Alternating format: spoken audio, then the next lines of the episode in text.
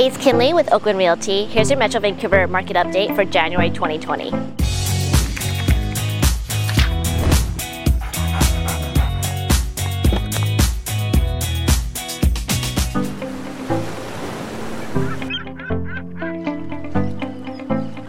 Metro Vancouver real estate market had a strong start to the year relative to the year before.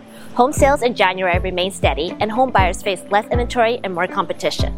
There were fewer sales in January compared to December 2019, but if we look at sales in January 2020, there were more sales compared to January 2019.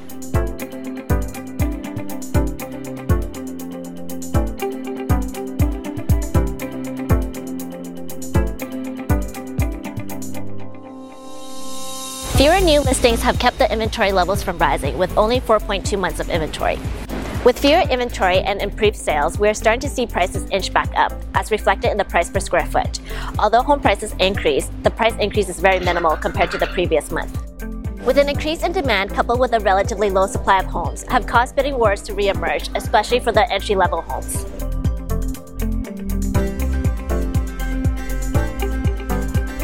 If you have any questions about Vancouver's real estate market, feel free to contact me.